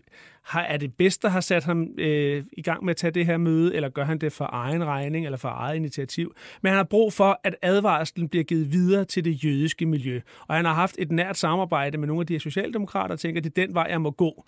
Jeg må tage fat i nogle af dem, jeg er mest fortrolig med, og så tager han simpelthen en snak med de her fire socialdemokrater, i håbet om, at det jødiske miljø bliver advaret, så de forsvinder, så de forlader, så så mange ikke bliver taget i sidste ende. Og, og det er Hans Hedtoft, der taler med C.B. Enriquez øh, ja. fra det jødiske samfund, og han har svært ved. Han siger det lige ud. De, De lyver! lyver! De lyver, ja, ja det, det siger han. det tror han simpelthen ikke på. Men øh, Markus Melcher, som øh, jo ligesom er rabinervikar, kunne man kalde, fordi øh, Max Friedrich er jo incineret, han, øh, han advarer sin menighed dagen efter ved en, øh, der er morgengudstjeneste den onsdag den 29. september i synagogen i Krystalgade, og der er altså øh, 100 mennesker, der er mødt op. Det fortæller han her. Den gudstjeneste, der altså blev holdt her om onsdag morgen, afbrød jeg på et markant tidspunkt af liturgien øh, gudstjenesten og begav mig op på det sted, hvor jeg nu står her i synagogen. Øh, det det sted i synagogen, man vil være tilbøjelig til at sammenligne med aldret i den kristne kirke. Og herfra rettede jeg så ordet til de cirka halvanden hundrede mennesker, der var til stede ved den lejlighed, og sagde til dem, at nu var det alvor. Og når en mand af min type, om hvem man vidste, at jeg gennem alle de uger, der var gået siden den 29. august, havde gjort, hvad jeg formåede, for ikke blot at holde mine egne nerver i balance, men også at berolige andre mennesker. Når en sådan mand nu sagde til dem, at der intet var at håbe, og at man måtte og skulle drage konsekvensen af den situation, der forelå, så måtte man anse det for at være af en så alvorlig karakter, at det var fjendtligt imod sig selv, ikke at ville erkende sandheden i dette budskab. Altså lød beskeden derhen, forlad jeres hjem, øh, ty til kristne slægtninge og venner, og se til, at I forløbig kan få anbringelse der, så må vi afvente det videre. Og jeg skal tilføje, at overvældende flertal af dem, der hin morgen var herinde, faktisk var på det rene med, at nu kunne man lade alt håb ude alt håb ude. Det vil sige, nu, nu er det altså alvor, og det jødiske repræsentantskab, de, de er normalt syv, de mødes samme dag kl. 15. Der var de fire allerede flygtet, så det, det, blev taget alvorligt, og der er selvfølgelig også nogle telefonlinjer. På det her tidspunkt blev telefonlinjer jo aflyttet og så videre, så, så man har sådan kodede meddelelser, og der er for eksempel sådan noget med, at overrabineren, han er taget på ferie på landet, og der var nogen jo så stusse. Det var da mærkeligt. Det er jødisk nytår. Øh, det plejer en overrabiner jo altså ikke at gøre. Han er, han er jo midtpunkt i de festligheder, der finder sted i forbindelse med et øh, øh, jødisk nytår. Og, og, og, før, den 1. oktober, jamen det er jo faktisk også, øh, det er fredag. Det er Shabbat. Mm. Øh, det er der, hvor man øh, holder fri og slapper af og sammen med familien. Øh, og man skal ovenikøbet købet fejre jødisk nytår. Øh, så det, det er jo en kæmpe... Det er som øh, juleaften nærmest. Men, men, det, men det er også det, der er med den her øh, bedst planlægning af aktionen. Altså når han, når han efter krigen har fortalt, hvad han gjorde for, at, at så mange jøder kunne slippe væk som overhovedet muligt, så skal man altså også se på, at han planlægger altså en aktion, hvor det jo beviseligt handler om at tage så mange som muligt godstoget ned gennem Jylland. Ikke bare et, men tre transportskibe ligger klar, politisoldater under hans kommando, plus vi lægger altså aktionen ved det jødiske nytår, som man jo ville kunne have taget jøder i store bunder der er jo ikke nogen sådan central organisering af, af flugten. Altså, der er ingen flugtplaner. Det er ikke noget, man har forberedt. Så det, det er sådan, i hvert fald i begyndelsen, temmelig panikagtigt. Det er sådan hen ad vejen, man finder ud af det. Øh, øh, og det er specialhospitalerne, som bliver brugt. Det er Bispebjerg Hospital, det er Kommunehospitalet. David Sompolinski øh, spiller en meget central rolle øh, i, undervejs i det. Øh, hvad er det, han øh, bidrager med? Jamen altså, han, han, for, for det første, så de får advarsel, som Polinski-familien får advarslen den 29. september øh, ud på eftermiddagen, tidlig aften. Der kommer en ung øh, jødisk arbejder, de kender fra kvarteret op til dem. De holder en kæmpe stor fest der i Nansensgade, hvor de bor. Det er jødisk nytår, der er også bryllup i, øh, i ejendommen. Kæmpe stor fest. Og dengang boede, boede der mange mennesker, der boede, jøder i Nansensgade. Ja, lige præcis. Det var et, et, et jødisk kvarter. Øh, og der kommer den her unge mand op og advarer dem. Og igen, apropos øh, Enriquez, der siger, at de lyver, så tror man simpelthen ikke i første omgang på, at det er rigtigt, hvad den her unge arbejder, han fortæller, han har hørt, der er blevet sagt i synagogen om morgenen. Men da den her unge øh, arbejder, han bryder hulkende sammen i afmagt over, at de ikke vil forstå, så begynder de at fatte, at det måske er alvor. Og som Polinski-familien tager så op til deres sommerhus op i Værløse, men David bliver i København. Han er jo øh, CB'er, altså følge til danske politibetjente. Dyrlægestuderende har en fast chance på kommunehospitalet, og han tager derover og snakker med sin chef, og her begynder de faktisk at lægge kimen til det, der senere hen bliver en ret stor flugthjælpeorganisation, det man også kender som øh, Lyngbykredsen. Øh, og Davids rolle bliver i vid udstrækning først og advare de første dage, og advare så mange han kan komme i nærheden af at advare, og senere hen hjælpe så mange han kan på flugt. Og det sker blandt andet ved hjælp af de her øh, hospitaler, som du også snakker om, Kommunehospitalet, Bispebjerg, Rigshospitalet. Ja, ligesom man ser i Matador med herr Stein, så bliver han jo også transporteret i en, øh, i en ambulance, og han kommer på sygehuset hos øh, Dr. Hansen osv. Det er sådan et, et, et billede af, det er selvfølgelig dramatiseret, og det, det skal vi jo afsløre, det er jo ikke dokumentarisme, men det er billede. Det er sådan, man gør øh, for, i, i rigtig mange tilfælde. De bliver indlagt under navne som... Øh, jeg tror, han siger til herr Stein, de er nedsunket til at hedde Hansen. Ja. Øh, og det samme sker her, de hedder Hansen og Pedersen og Jensen og øh, Niels Pedersen. Alle mulige almindelige navne. Selv som Polinski må på et tidspunkt gå under jorden og blive indlagt med øh, nyrebetændelse efter tuberkulose, som Svend i stedet for David som Polinski. Altså, så, så det er det, man gør. Og, og, og der er jo et, et sjovt øh, intermezzo der, fordi så, så siger han så, ja, det kunne være øh, øh nervøs sammenbrud. Altså, sådan nogle har vi haft ja. mange af i dag. I, det er, det er nyrebetændelse. Ja, ja, altså han starter med at sige, kan du ikke indlægge mig for nervesammenbrud, ja. hvor lægen siger, det har, vi, det har jeg brugt alt for meget her de sidste par dage. Altså, og hospitalerne er oplagte flugtcentraler, fordi de har kvadratmeterne, i kælderen, altså på, under Bisbjerg kan, kan man gemme rigtig mange jøder, altså helt fysisk i kælderen, men hospitalerne kan man også bruge til at indlægge under falsk navn, og så har vi jo logistikken, ambulancefører, taxaer, øh, fragtchauffører, som kører ind og ud af hospitalerne og kan bruges til at transportere jøder til og fra. Det er en kæmpe historie, og vi når desværre ikke at komme i, i dybden med det, men det er, det, det, det, det er virkelig helte og heldinder, der, altså, som virkelig hjælper til her, øh, hvor det er rigtig svært, og folk bliver privat indkvarteret alle mulige steder, og man bruger det sin netværk og sådan noget. Det er, det er virkelig en meget, meget smuk fortælling, kan man sige. Øh, samme aften, der er allerede en af hovedpersonerne, øh, familien øh, Magide, de flygter over Øresund i en robåd, så, så de er en af de første, der stikker øh, af. Jeg kan se, at tyskerne er her. Skat, kom. Hvad skal kom, vi? Har du penge, Johanne? Tag bagtrappen! Kom nu med os! Jeg gider tage bagtrappen nu! Der går nogle grimme rygter om, at tyskerne vil tage jøderne i København. Jeg håber, at uh, det er en svoger og nogle af de andre skipper vil hjælpe. Jeg skal nok sørge for, at vi kommer til Sverige. Hvad? Hvorfor stanser de? Det er tyskerne. Det Roberts familie. Vi risikerer at miste både livet og båden på det her. Hvad nu, hvis der er nogen, der stikker os? Har I penge nok? Ja, øh, vi har 200 kroner. Sig, hvad jeg skal gøre. Fortæl mig, hvad jeg skal gøre. Det er lidt af lydsporet fra den danske spillefilm Fuglen over sundet fra 2016. Det er jo en, en stjernebesætning af danske skuespillere, der medvirker der og fortæller historien om jødernes flugt over sundet til Sverige. Og man fornemmer allerede her, at det er en meget barsk fortælling. Og øh, øh, det hele begynder, som sagt, fredag, den, øh, fredag aften den 1. oktober kl. 20, hvor 20 militærlastbiler de forlader Frihavn. Og der er jo altså øh, tyske politisoldater med. Det danske politi spiller ikke nogen rolle her. Øh, og øh, det er som sagt øh, Shabbat og, og jødisk ny, nytår. Og så er det jo så Nils Svendingsen. Han, øh, han får jo så øh, nyheden om, at nu er aktionen undervejs. Og, øh, og så konfronterer han øh, naturligvis øh, øh, sin, sin samarbejdspartner Werner Best. Og hvad, hvad får han at svar så? Jamen altså, hvis vi kigger på, hvad der sker der fredag den 1. oktober, da man finder ud af, at nu, nu sker der altså noget voldsomt lige rundt om hjørnet, så forsøger øh, Nils Svendingsen, altså øh, Udenrigsministeriets departementchef og øh, Eivind Larsen, Justitsministeriets departementchef, at få et møde i stand, og de har faktisk også et møde i kalenderen med bedst samme aften den 1. oktober. Øh, et kvarter før mødet skal finde sted, så får de så at vide, at det møde det er aflyst. Øh, og så har vi så den aktion, der så finder sted øh, fredag aften og natten til, til lørdag, hvor det, som du også påpeger, at der kører militærlastbiler rundt i København. Vejene til København bliver spærret, telefonledningerne bliver kortet. Altså, det, det er voldsomt, og det danske politi, som du siger, de spiller ingen rolle.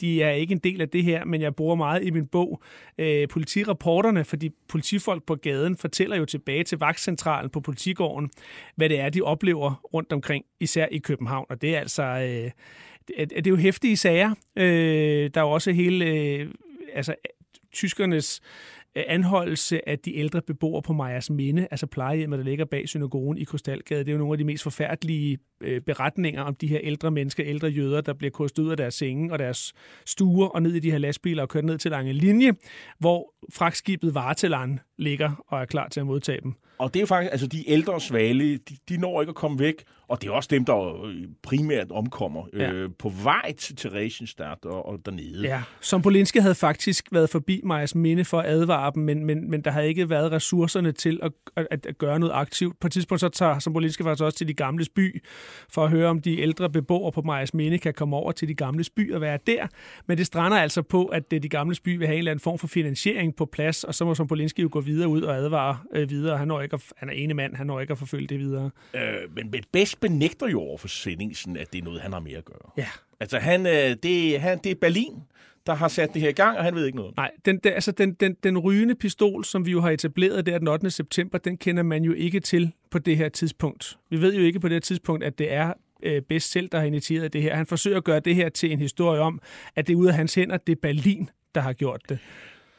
Men allerede den øh, 29. Altså, øh, september, to dage før det her finder sted, der har departement... Øh, cheferne, de, de er jo ikke helt idioter trods alt. Øh, de har nok snuset der et eller andet undervejs. Så de, de diskuterer sådan, øh, kunne man så lave en dansk internering? Kunne, kunne vi ligesom samle alle jøderne? Så bliver det i Danmark, lidt ligesom vi gør med, med, med de fanger, vi har gjort ned med den øh, lejr af Frøslev, man senere hen kommer til at bygge dernede. Så kunne de blive i Danmark og få god mad og så videre, og så slipper de for at blive slået ihjel, og vi kan ligesom styre på tingene og sådan noget. Det, øh, men det kommer man ikke så langt øh, med. Nej, der er jo to grunde til det, at det er rigtigt nok, det diskuterer man på, diskuterer man på departementschefmøder der, så, så sent som den 29. Den 29. der er advarslen jo godt på vej rundt i systemet, så der er man jo klar over, at der sker noget lige rundt om hjørnet. Man har jo ikke helt styr på, hvornår præcis, men man ved, der kommer til at ske et eller andet. Men der er to store problemer forbundet med at internere. Altså hvis Danmark skulle internere sine jøder. For det første rent juridisk, hvad skal de sigtes for, når de anholdes? Altså, hvad skal grunden være til, at man anholder Det går man jøder? stadig op i lidt retsstat. Det, det, ja, ja, det, det gør man jo. Øh, Og det er jo, altså, det er jo departementchefstyre, der skal jo være orden på tingene, kan man sige. Det er jo, det er jo byråkratiet, der arbejder. Noget andet er jo også, hvis vi internerer de her jøder og holder på dem. Hvad skal stoppe tyskerne i pludselig at overtage dem på et senere tidspunkt? Altså, så kan man sige, så har danskerne jo gjort tyskernes arbejde ved at internere dem alle sammen og gøre dem fuldstændig plukkemodne. Du fortæller en af dem, øh, han er godt nok ikke departementchef, men han er chef for Statistisk Departement, Ejner Kohn, øh, og er jøde selv, og og også formår at flygte. Han, han er faktisk på et tidspunkt øh, enig, det kunne måske godt være en løsning. Ja, altså jeg, jeg tror man virkelig, altså jeg synes som Ejner Kohn og andre har jo afs, afsøgt alle muligheder for, at jøderne ikke ender på tyske hænder. Altså, så, så man kan jo ikke fortænke ham i at sige, er der andre løsninger, fordi altså, det store, voldsomme alternativ på løsninger, det er jo, tyskerne kommer, tyskerne tager jøderne, jøderne bliver deporteret, og hvad sker der så med dem? Svendingsen, øh, han holder 30. september møde med den svenske gesandt, altså ambassadør, og, og, og, og spørger, om svenskerne vil tage imod jødiske flygtninge. Så han ved godt, at der også sker noget. Øh, kystpolitiet spiller en rolle, øh, og de er måske mere aktive. De begynder som, faktisk allerede dagen inden at anholde jøder for illegal udrejse. Man må ikke bare rejse øh, fra Danmark til Sverige. Det må man heller det må man ikke dengang. Øh, Øh, det sker op ved, ved Snækkersten, som jo virkelig er et af de store øh, områder. Der er meget, meget øh, øh, skal man sige, kort afstand mellem Snækkersten og, og, og den svenske kyst. Øhm, men hvordan forholder kystpolitiet sig sådan generelt til de flygtende jøder i øvrigt? Øh? Jamen, kystpolitiet er jo en del af det danske politi. De har der, deres egen, de hører under Rigspolitiet. Øh, men, men, men det er, jo, det er jo øh, politiets dilemmaer i besættelsestiden, som vi ser her. Altså et politi, der jo skal sørge for at øh, ro og orden, og hvis der er regler om, at man ikke må forlade landet, så skal de jo opretholde nogle af de her regler. Det vil sige, at de skal jo gøre de ting, de er sat i verden for, samtidig med, at de jo også skal samarbejde med øh, i det her tilfælde den tyske krigsmarine, øh, som har brug for de her kystpolitibåde til at dække nogle huller. Krigsmarinen kan ikke selv dække hele den her lange kyststrækning, så derfor har man brug for kystpolitiet. Så kystpolitiet, der jo er, politiet er stadigvæk aktivt, det er stadigvæk i funktion, ergo skal de spille en rolle. Men det, som kystpolitiet gør, og som jo er sådan, øh, indkapslingen af de dilemmaer, politiet har, det er jo, at nogle kystpolitibetjente, de er selvfølgelig, de følger øh, reglerne og gør, hvad de kan. Andre, de øh, vender ryggen til, og det ser man jo også andre værnemagtstyske altså værnemagtssoldater gøre på senere tidspunkter, ligesom vende ryggen til, når der var øh, flugtforsøg. Og andre tyskere, Gestapo-jul, hans jul op i Helsingør, og hans folk, Gestapo-folk, har en helt anden tilgang, meget agerig tilgang, øh, og forsøger at jage så mange de kan. Tyskerne de har planlagt det her godt øh, til aktionen. 500 Gestapo-folk med SS Sturmbannführer Rolf Günther i spidsen. Øh, og der er altså 1400 tyske politisoldater sat ind på det her. Så det, der er mange mennesker. Øh, efter det her, øh, der begynder protestskrivelserne at lande øh, fra den danske folkekirke øh, og øh, erhvervslivet. Øh, der er mange organisationer i erhvervslivet, fagforeningerne øh, protesterer, øh, og det er altså protestskrivelser, der lander på bedst spor. Det giver, gør ikke en stor øh, Øh, indtryk på ham. Og, og deres pointe, det er, at jøderne i Danmark, de altså udgør en del af, af landets befolkning, og et skridt mod dem, det er, at man rammer hele den danske befolkning. Altså, det er en advarsel. Det her vil vi ikke finde os i. Øh, det er et, et, et anslag mod danskere som sådan. Øhm, øh, jøderne var danskere, danskere var jøder. Øh, og det er jo ikke sådan, man så på det alle steder i Europa. Så det, det, det er lidt, måske sådan et wake-up call til nogle af de her tyskere. Altså her i Danmark, der ser man altså lidt anderledes på tingene, end man måske gør i, hvad ved jeg, Polen og mm. andre steder. Men det er det da helt, helt klart. Altså både et wake-up call til, det, til, til tyskerne i Danmark. Mange af dem var jo klar over det, det har du også været inde på. Dukvits, Kanstein, Best og alt det der.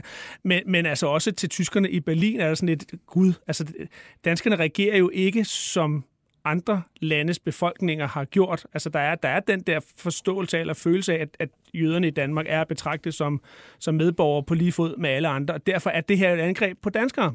Men det er jo ikke sådan, at vi får øh, strækker og så videre. Der er, jeg tror, det er på universiteter, man nedlægger undervisningen for en kort bemærkning, øh, og så, så, går man så, begynder man at studere igen. Så, så på den måde er der ikke sådan øh, et oprør på vej. Nej, det er der jo ikke. Altså det, det, bedst frygter jo, og Dukvits frygter, og Kanstein frygter, og Hanneken frygter også, at det bliver voldsommere end august. Altså, at der, der sker en folkelig opstand i kølvandet på det her, men det sker ikke. Og det er også fordi, danskerne gør det jo på en anden måde. Det er jo en anden form for protest eller modstand eller opstand, det er jo ved at rigtig mange engagerer sig i det illegale flugtarbejde. Og der er jo også den fortælling, at da tyskerne jo så kommer der med natten mellem den 1. og 2. oktober i København, så kommer de jo i vid udstrækning til tomme lejligheder, tomme villager, øh, tomme adresser. Jøderne er på flugt. Det er altså kun i situationstegn 202 jøder, øh, der øh, øh, kommer ender med at komme ned med, med Varteland i øvrigt sammen med 150 danske kommunister, så man ligesom, man kan lige så godt benytte lejligheden til at sende dem øh, afsted. De har været øh, i, i de har siddet inde i Horserød, så de ryger videre ned til, øh, til Svinuce, Svinomønte hed det dengang, øh, i det daværende Tyskland, nu er det Polen, og, og så ryger man videre med tog i kreaturvogne, også helt forfærdeligt, øh, ned til Theresienstadt i det nuværende Tjekkiet, øh, lige uden for Prag. Øh, en, øh, en, øh, der, ja, det er sådan et, øh, jeg har faktisk været der for nogle år siden. Øh, øh, det, det er ikke en af de værste øh, koncentrationslejre, det kan man ikke påstå. Det er heller ikke nogen dødslejre, men man er dør alligevel af infektionssygdomme og alt for lidt at spise og andre ting, og det, det er ikke noget, man kan anbefale nogen som helst at tage med. Øh, kommunisterne, de ryger til Stutthof, en øh, koncentrationslejr, der ligger øh, øh, øst for, øh, for Danzig, det nuværende Gdansk. Øh, 60 jøder kommer øh, ombord på toget i øh, Kolding, og blandt dem er i familien Metz, øh, Øh, hvor faderen han øh, desværre ender med at omkomme øh, undervejs i Theresienstadt. I alt bliver, og igen, kun 282 jøder øh, arresteret natten mellem den 1. og 2. oktober og i forhold til 7.000, så det forsvinder lidt. Desværre er der nogle flere, der bliver indfanget senere hen, men øh, det er jo en... Øh, det er jo i den lave ende. Og hvordan forklarer bedst øh, Berlin, øh, at øh, det var det udkom? Jamen, bedst er jo smart, så han går jo i gang med det, man vel i øh, nutid, nutidssnak vil kalde proaktiv kommunikation. Altså lige så snart aktionen har været gennemført, så skriver han jo en, øh, en besked til, øh, til sin chef Ribbentrop, hvor han skriver, fra i dag kan Danmark betegnes som renset for jøder, i det ingen jøder legalt kan opholde sig eller arbejde mere. Nej. Og det er han jo i princippet fuldstændig ret i. Altså jøderne er på flugt, og jøderne er øh, i den udstrækning, det kan lade sig gøre ved at blive indfanget også efter aktionsnatten. Men jøderne er jo blevet udgrænset, og det er jo også det, man bruger over for den danske befolkning. Jøderne er blevet udgrænset af det danske samfund for kan deres det, landskadelige virksomhed. Kan det ikke være lige meget, om, om de øh, levende eller døde, de er væk fra Danmark? Præcis. Det er ligesom det, der er lige, lige synspunktet. Øhm, Øh, mellem 28. 9. og 3. 10. der lykkedes det for 871 jøder at komme til Sverige. Og, og det er sådan bare starten. Øh, det er flere tusind, der fortsætter i de kommende uger. I alt 284 jøder ender i, øh, i Theresienstadt i, i første omgang. Øhm, og, og når de kommer derned, øh, så er det jo så til lus og loppebefængte køjer. Øh, jøderne fra får bestjålet deres bedste tøj og alle penge, og værdigenstande, uger, alt muligt. Øh, med tiden bliver det bedre, der kommer nogle pakker derned, fødevarepakker, og de ender med og dem, der er overlevende, at komme hjem med de hvide busser. Så, og, og, og også helt øh, særlig historie for danske jøder, øh, og det er øh, nogle 50, der i alt ender med at omkomme. Øh, og det er også i den lave ende, selvom alle de her øh, mennesker desværre jo også øh, har sat livet til. Undervejs er der også nogle andre tragiske historier. Øh, 16 jøder vælger selvmordet forfærdelige historier, familier, der tager gift. Ja, altså, og, og, og, ja, det er, og det, og det er jo, det er jo øh, de grumme billeder på desperationen og afmagten og frygten og usikkerheden. Nogle vælger at gøre det hjemmefra, de kan simpelthen ikke overskue øh, flugten, og de kan heller ikke overskue fangenskabet, så de tager, de tager øh, livet af sig selv derhjemme på en eller anden måde. Nogle tager livet af sig selv på flugt. Der er jo en frygtelig fortælling om ham. Øh, manden, der bliver fundet på Strandvejen øh, oppe i Nordsjælland, gående helt desorienteret, forvildet rundt, og han bløder fra sår øh, ved pulsåren ved, ved håndledet, øh, og fortæller han, at der ligger, øh, og de finder også hans, øh, hans, hans kone og hans barn oppe i øh, sådan strandtelt, øh, hvor de har taget, han har taget livet af dem og ville skulle så til livet af sig selv, men, men det, det, det fik han ikke gjort, og så blev han jo taget af politiet og anholdt, og så senere hen blev han faktisk hjulpet til Sverige, men den mands liv er jo fuldstændig smadret fra nu af. Og i alt, vi har 16, som du siger, 16 dokumenterede selvmord undervejs. 23 drukner på vejen over Øresund, og 17 dør ved tre store kendringsulykker. Det er altså heller ikke øh, risikofrit at tage over øh, Sverige øhm, eller tage over Øresund. Øhm, der er selvfølgelig også den her historie med øh, fiskere, der tager pengebeløb, øh, store pengebeløb. Øh, hvad er the going rate? Det er sådan noget 500 kroner per styk? Eller ja, 500.000 kroner, ja. Ja, ja. Og, øh, og det kan man så gange med, hvad, 20, 30 ja, noget øh, stil. i, øh, i, i, i nutidskroner. Ja. Øhm, hvorfor sejler øh, de, de her fiskere, fordi det er fiskere, fordi de eneste, der har både Øh, Øh, hvor, hvorfor tager de penge for at sejle landsmænd til, til Sverige? Kan man svare kort på det? Jamen, det, man kan i hvert fald gøre forsøg på at svare kort på det. Altså, der, der, der er jo ingen tvivl om, at det er forbundet med øh, risici at sejle jøder til Sverige. Altså, man risikerer sit værv, sin båd, nogle gange også sit liv på det her. Så en eller anden, jeg tror, der er bred enighed om, at der skal en eller anden form for kompensation til. Altså man kan ikke gøre det her fuldstændig gratis. Man skal også huske på, hvis en fiskers båd bliver konfiskeret eller går ned, så er det jo en hel familie, der mister øh, indtægtsmuligheden med det her. Så en eller anden form for kompensation. Og så har der været meget debat og også en del forskning i de her priser. Og der er også den her myte om, at, at, at de tog sig alt for godt betalt, nogle af de her fiskere og skibere.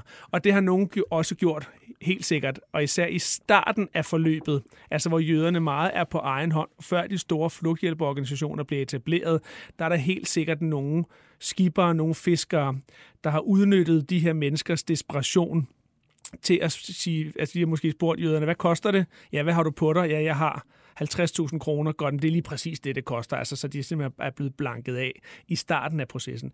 Det, der jo sker undervejs med etablering af de store flugthjælpeorganisationer, det er, at der sker jo faktisk en eller anden form for markedsregulering af prisen. For nu er det jo ikke længere jyderne selv, der forhandler med de her fiskere og skibere, nu er det nogle af de her danske flugthjælpere, der ligesom kommer og overtager den del af forhandlingen, og så sker der altså en regulering, der gør, at det, at det ikke bliver så voldsomt, som det måske har været.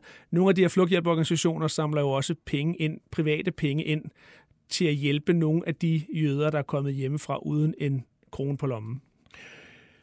Hvordan fortsætter samarbejdet med tyskerne efter den aktion? Fordi hvis Svendingsen han protesterer den 4. oktober over for Best. Øh, får det nogen betydning sådan egentlig? Det gør, det gør det jo egentlig ikke. Altså man kan sige, det her, det, man, det der sker med aktionen mod jøderne, gør, at altså, nu, nu er uskylden endegyldigt tabt. Altså nu, nu er der ingen tvivl om, at vi er på vej ind i en meget, meget ny eller en ny, mere voldsom fase af den tyske besættelse af Danmark. Men samarbejdstilstanden nu bare i regi af departementchefstyret fortsætter jo. Og, og Svendingsen protesterer også, og der er jo også forhandlinger blandt andet om, er der nogle af halvjøder og, og kvartjøder, som og man, jøder, der er gift med ikke-jødiske danskere. Lige præcis, lige præcis, om vi kan få nogle af dem hjem, og der foregår nogle forhandlinger. Altså man prøver virkelig så godt man kan, også fra dansk side, at se, hvor meget kan man gøre nu øh, fremadrettet. Det, aktionen er gennemført, beslutningen er truffet, det er sket, men departementchefstyret fortsætter jo frem til befrielsen. Og så er det jo klart, at vi, vi nærmer os jo mere, at det bliver voldsommere og voldsommere i Danmark af alle mulige grunde. Men der sker jo ikke en stor folkelig opstand, for eksempel. Der skal heller ikke det, at departementchefstyret vælger at sige, det her, det kan vi ikke. Nu trækker vi os også fra samarbejdet. Det sker jo ikke.